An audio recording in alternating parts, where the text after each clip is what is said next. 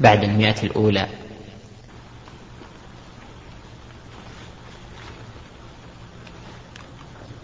ها؟ تسعة خمسون. نعم. جاهزين. بسم الله الرحمن الرحيم. الحمد لله رب العالمين، وأصلي وأسلم على نبينا محمد خاتم النبيين وإمام المتقين، وعلى آله وأصحابه ومن تبعهم بإحسان إلى يوم الدين. أما بعد، فهذا هو اللقاء التاسع والخمسون بعد المئة من اللقاءات المعروفة باسم لقاء الباب المفتوح، الذي يتم كل يوم خميس، وهذا هو الخميس هذا هو يوم الخميس الرابع عشر من شهر صفر عام ثمانية عشر وأربعمائة وألف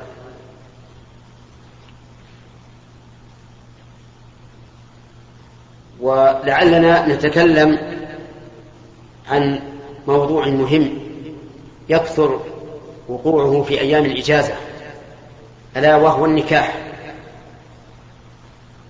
فالنكاح سنة من سنن المرسلين،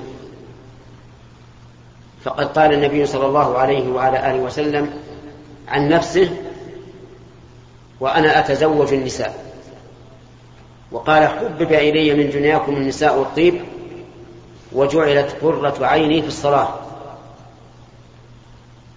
وقال الله تعالى في كتابه: ولقد أرسلنا رسلا من قبلك وجعلنا لهم أزواجا وذرية. فهو إذن من سنن المرسلين الذين ختموا بمحمد صلى الله عليه وعلى آله وسلم، وهو واجب على الشاب القادر، لأن النبي صلى الله عليه وعلى آله وسلم قال: يا معشر الشباب، من استطاع منكم الباءة فليتزوج، فإنه أغض للبصر وأحسن للفرج، ومن لم يستطع فعليه بالصوم، فإنه له وجاء. وهذا يدل على المراد بالشباب الذين وجه النبي صلى الله عليه وسلم إليهم الخطاب هم ذوو الشهوة، لقوله: ومن لم يستطع فعليه بالصوم، فإنه له وجاء. فإذا كان الشاب ذا شهوة وكان قادرا عليه، وجب عليه أن يتزوج، لما في ذلك من المصالح العظيمة. أما إذا كان شابا ليس له شهوة، أو شهوته ضعيفة لا تحمله على النكاح، أو كان عنده شهوة قوية لكن ليس عنده ما يستطيع أن يتزوج به من مهر ونفقات وغيرها، فإنه لا يجب عليه. لكن ماذا يصنع؟ أرشد النبي صلى الله عليه وعلى آله وسلم إلى الصوم، قال: عليه بالصوم فإنه له وجاء، لأن الصوم عبادة يشتغل به الإنسان عما يتعلق بالنكاح والشهوة، ولأن الصوم يضعف مجاري الدم التي هي مجاري الشيطان، فيحصل به العفاف. فإن لم يستطع الصوم، فقد قال الله عز وجل: وليستعفف الذين لا يجدون نكاحا حتى يغنيهم الله من فضله، يعني يتصبر، ومن يتصبر يصبره الله عز وجل. وإذا كان الله تعالى قد وعد: وليستعفف الذين لا يجدون نكاحا حتى يغنيهم الله من فضله، يعني إلى أن يغنيهم الله من فضله، فحتى هنا للغاية وليست للتعليل فيما يظهر، فهي للغاية، لكنها تشير إلى أن الله سبحانه وتعالى سيجعل لهم فرجا ومخرجا إذا استعفوا. فإن لم يصبر وعجز وخاف على نفسه الزنا، فلا حرج عليه أن يتناول ما يهدئ الشهوة من الأدوية ونحوها حتى لا يقع في الحرام. ثم إن النكاح عقد عظيم خطير، له شروط في ابتدائه وشروط في انتهائه، ويترتب عليه أمور عظيمة. فمما يترتب عليه الصلة بين الناس، فإن الإنسان إذا تزوج من قوم صار كأنه قريبهم، ولهذا جعل الله ذلك يعني المصاهرة جعلها الله تعالى قسيما للنسب للقرابة، فقال تعالى: وهو الذي خلق من الماء بشرا فجعله نسبا وصهرا. ولذلك ترى الرجل لا يعرف هؤلاء القوم إلا بالذكر فيتزوج منهم فيكون كأنه واحد منهم، حتى أنه يجري بينه وبين زوجته الميراث، ويجري بينه وبين قرابتها من المحرمية ما هو معروف.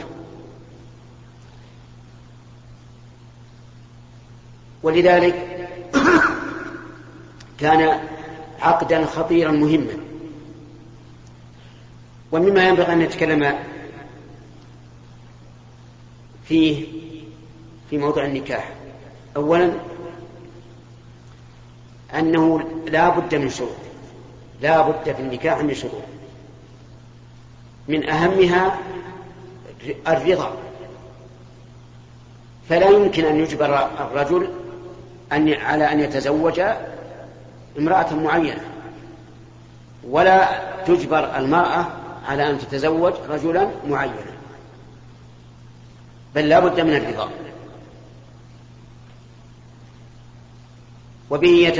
وبذلك يتبين جهل بعض العامة الذين يجبرون شبابهم على أن يتزوجوا بقريباتهم.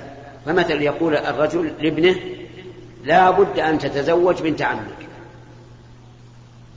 ويجبره على هذا إما بالقوة الحسية وإما بالقوة المعنوية، بحيث يخجله لو خالفه، وهذا حرام عليه. حرام على الأب أن يجبر ابنه على أن يتزوج بنت عمه أو, أو غيرها من النساء، لأن هذه مسائل خاصة بالإنسان نفسه. ولا يجب على الابن لا يجب على الابن أن يطيع أباه في ذلك، يعني لو قال الأب: تزوج بنت عمك، قال: لا أريده، فإنه لا, لا يجوز للأب أن يجبره، ولا يلزم الابن أن يطيعه. فإذا قال الابن: إن لم أطعه غضب علي وهجرني وقاطعني، فماذا أصل؟ نقول: إذا فعل الأب هذا فالذنب عليه، وأنت ليس عليك شيء، بل هو الجاني وهو المعتدي، وأنت عليك أن تقوم ببره ولو كان ولو جفاك ولو هجرك. كذلك بعض الناس يجبر ابنته على أن تتزوج من شخص معين، هذا أيضا لا يجوز، لا يجوز أن يجبرها، ولو أجبرها فإن النكاح لا يصح، لأن النبي صلى الله عليه وعلى آله وسلم قال: لا تنكح البكر حتى تستأذن، ولا تنكح الأيم حتى تستأمر، بل نص على البكر والأب، فقال عليه الصلاة والسلام: البكر يستأمرها أبوها.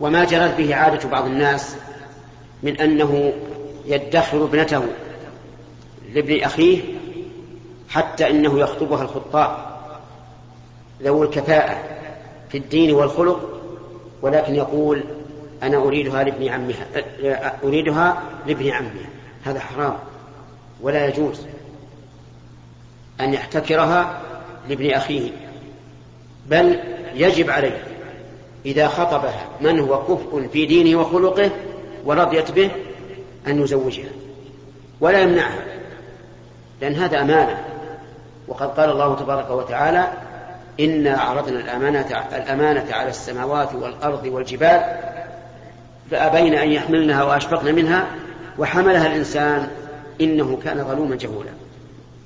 فإن أجبرها بالقوة على أن تتزوج ابن أخيه أو غيره فالنكاح غير صحيح، لأنه نكاح عصي فيه الرسول عليه الصلاة والسلام وخولف فيه، وقد قال النبي صلى الله عليه وعلى آله وسلم: من عمل عملا ليس عليه أمرنا فهو رد، أي مردود باطل.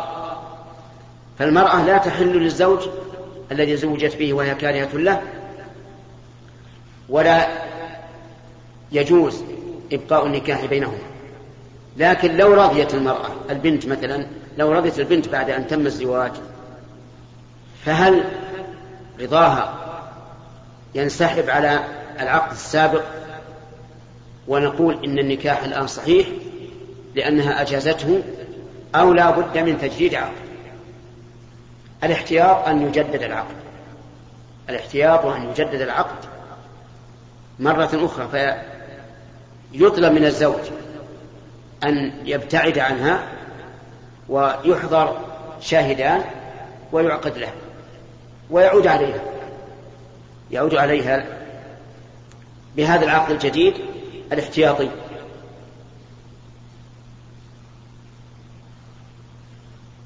ومن المهم في عقد النكاح الولي، فالمرأة لا تزوج نفسها حتى لو كانت من أعقل النساء، وحتى لو كانت ثيبا فإنها لا تزوج نفسها، لقول النبي صلى الله عليه وسلم: لا نكاح إلا بولي. وهذا نفي للصحة، يعني لا يصح نكاح إلا بولي. ويشير إلى هذا قول الله تبارك وتعالى: فإذا بلغن أجلهن فلا تعضلوهن أن ينكحن أزواجهن. وهذا يدل على أن الولي له تأثير في عقد النكاح وعدمه، فلا بد من, من أن يكون النكاح بولي. والولي هو من يتولى أمرها من العصبات، فلا مدخل لذوي الأرحام في عقد النكاح، ولا لمن أدلى بأنثى في عقد النكاح. مثلا الأب ولي أو لا؟ نعم، الأب ولي، الابن ولي، الأخ الشقيق ولي، الأخ لأب ولي، العم الشقيق ولي، والعم لأب ولي، ابن العم الشقيق ولي، ابن العم لأب ولي. المهم أنهم العصبات. الأخ من الأم ليس بولي لأنه مدلن بأنثى، وعلى هذا فإذا وجد امرأة لها أخ من أم ولها ابن عم بعيد، فالذي يزوجها ابن عمها البعيد. طيب، العم لأم يعني أخ أبي أبيها من من الأم، هل له ولاية؟ لا، لأنه مدلن بأنثى. ويخطئ بعض الناس حيث يظن أن الجد من قبل الأم ولي، أو أن الخال ولي، أو أن الأخ من الأم ولي، أو ما أشبه ذلك. هؤلاء ليس لهم ولاية في النكاح إطلاقا. فالولي إذن من من كان من عصباتها، لا من أدلى بأنثى. ولكن يجب على الولي أن يتقي الله عز وجل فيها في من ولاه الله عليها. فإذا خطبها من هو كفر زوجها إذا رضيت، وإذا خطبها من ليس بكفر لم يزوجها، حتى لو رضيت هي بهذا الرجل وهو ليس كفرا بدينه، فإنه لا يجوز لوالديها أن يزوجها لأنه مسؤول عنها. لو خطبها من لا يصلي أيزوجه؟ لا، لا يزوج. من خ... لو خطبها من كان معروفا بالفجور، بشرب الخمر، بالحشيش، يزوجها أو لا؟ لا، حتى لو رضيت هي وقالت إنها تريد هذا الرجل فإنه لا يزوجها.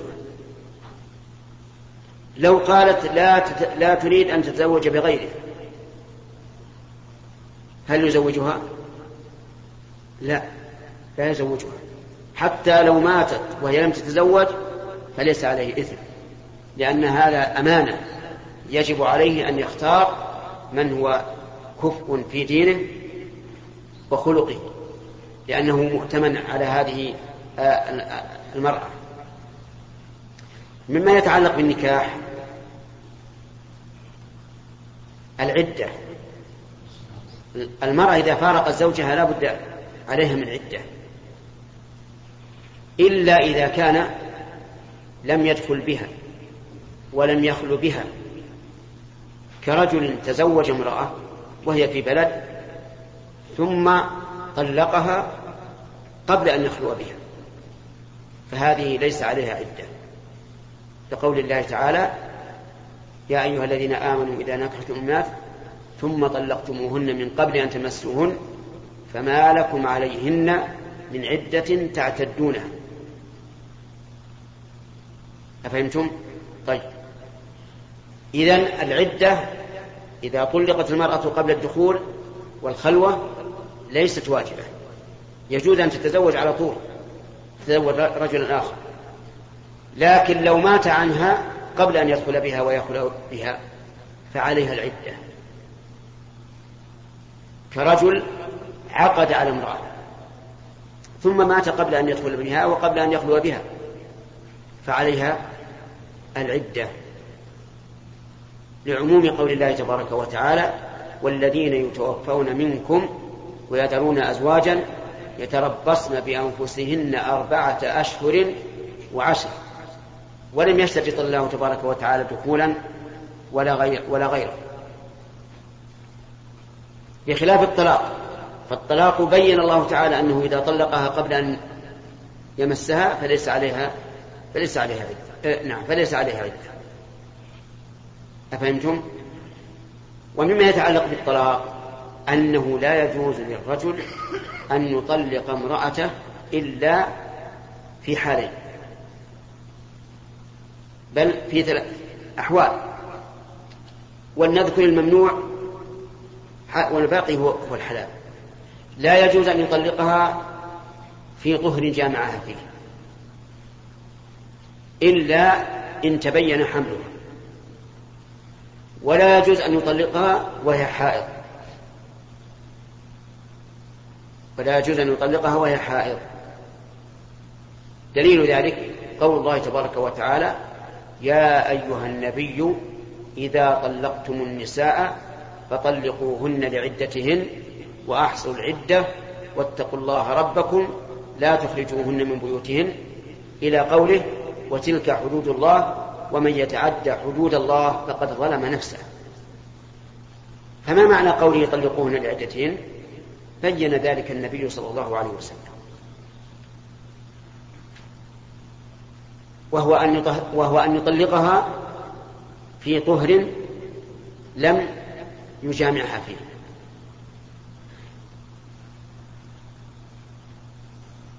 هذا هو الطلاق للعدة.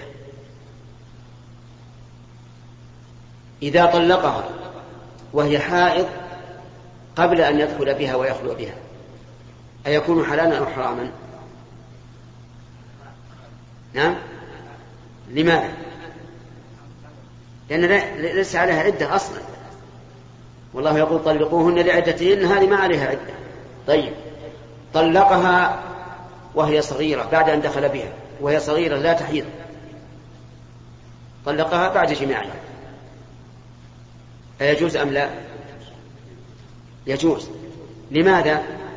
لأن هذه عدتها بالأشهر، فمن حين أن يطلق تشرع في العدة، والله عز وجل يقول طلقوهن لعدتهن. والمرأة الصغيرة التي لم يأتي الحيض بعد عدتها ثلاثة أشهر، تبتدي من حين الطلاق، ولهذا قال الله تعالى: واللائي يئسن من المحيض من نسائكم إن ارتبتم فعدتهن إيش؟ ثلاثة أشهر واللائي لم يحض. طيب، إنسان عنده امرأة قد بلغت سن الإياس، يعني أنها انقطع حيضها، فطلقها بعد الجماع، يجوز أو لا يجوز؟ يجوز يا أخوان، يجوز. ليش؟ لأن من حين ما يطلقه تبدأ في العدة، عدتها ليست بالحيض ولكنها بالأشهر، وقد شرعت فيه من الآن. طيب، إنسان جامع زوجته وهي حامل وطلقها بعد الجماع، يجوز أو لا؟ يجوز. لماذا؟ لأنها تشرع في العدة من الآن، إذ أن عدتها من الفراق إلى أن تضع الحمل. والله عز وجل يقول طلقوهن لعدتهن. لكن إذا طلقها في حيض لم يطلقها للعدة، لأن هذه الحيض التي طلقها فيها لا تحسب لا تحسب من الحيض التي هي ثلاثة قروء. طلقها بطهر جامعها فيها، لا يدري هل حملت من هذا الوطي فتكون عدتها بإيش؟ لو حملت من هذا الوطي عدتها بإيش؟ بوضع الحمل. أو لم تحمل فتكون عدتها بالحيض. لذلك إذا طلقها في طهر جمعها فيه لم يطلقها لعدة معلومة، ما يدري.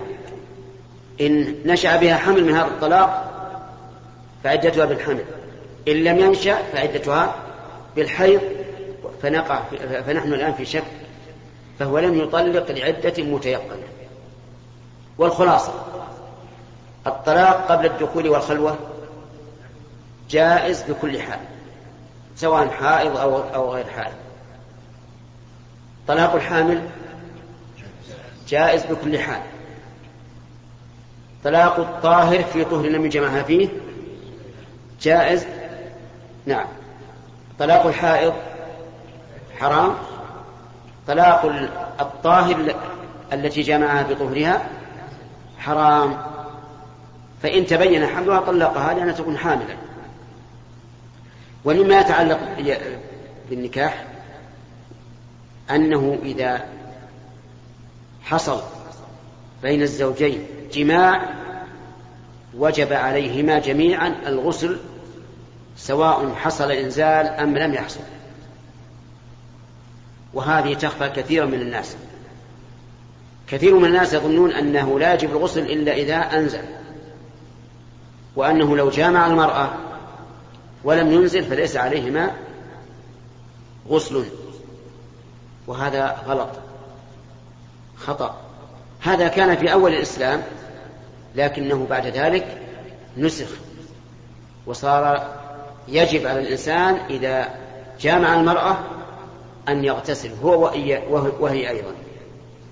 دليل ذلك حديث أبي هريرة رضي الله عنه أن النبي صلى الله عليه وسلم قال: إذا جلس بين شعبها الأربع ثم جهدها فقد وجب الغسل وإن لم ينزل. وهذا نص صريح في وجوب الغسل من الجماع بدون إنزال. أو يعني ويجب الغسل أيضا في حال أخرى، وهي ما إذا أنزل، سواء جامع أم لم جامع. فلو قبل زوجته وأنزل وجب عليه الغسل. والمرأة كذلك يجب عليها إن أنزلت وإلا فلا. فصار الغسل واجبا بواحد من أمرين، هما الجماع أو الإنزال. طيب، فإن حصل جماع وإنزال يجب الغسل؟ يجب. طيب، هل يجب غسل واحد ولا اثنان؟ نعم، واحد. اي نعم، لأن الفعل واحد. بل لو جامع ولم يغتسل ثم جامع مرة أخرى ولم يغتسل ثم جامع ثالثة ولم يغتسل، كم يجب عليه من الغسل؟ واحد واحد لأن الأحداث وإن تعددت يكفي فيها طهر واحد. ولهذا لو أن الإنسان تأبى وتغوط وخرج منه ريح وأكل لحم إبل ونام نوما عميقا، خمسة أشياء، كم عليه من وضوء؟ واحد. نعم. طيب، ومما يجب بعقد النكاح التوارث بين الزوجين. فإذا ماتت الزوجة عن زوجها وليس لها أولاد لا منه ولا من غيره فله نصف مالها، وإن مات هو عنها وليس له أولاد منها ولا من غيرها فلها الربع. وهل يثبت هذا الميراث وإن لم يدخل بها؟ نعم، يعني لو أن رجلا تزوج امرأة وعنده دراهم كثيرة ثم مات قبل أن يدخل عليها ويخلو بها، أترثه؟ نعم ترثه، ويثبت لها المهر كاملا وعليها العدة، كما قال به النبي صلى الله عليه وسلم في بروع بنت واشق. ومما يتعلق أيضا من النكاح وهو مهم جدا أنه يجب على كل من الزوجين أن يعاشر الآخر بالمعروف، أن يعاشر الآخر بالمعروف، لقول الله تبارك وتعالى وعاشروهن بالمعروف. فيجب على المرأة أن تعاشر زوجها بالمعروف وأن تقوم بحقه بقدر الاستطاعة، ويجب على الزوج كذلك أن يعاشر زوجته بالمعروف وأن يتقي الله فيها، كما أوصى بذلك النبي صلى الله عليه وعلى آله وسلم في حجة الوداع في أكبر مجمع إسلامي، قال اتقوا الله في النساء فإنكم أخذتموهن بأمان الله واستحللتم فروجهن بكلمة الله. فأوصى بالنساء وقال استوصوا بالنساء فإنهن خلقن من ضلال، وقال عليه الصلاة والسلام اتقوا الله في النساء فإنهن عوان بينكم. والعواني جمع عانية، والعانية هي الأسيرة، يعني بمنزلة الأسير.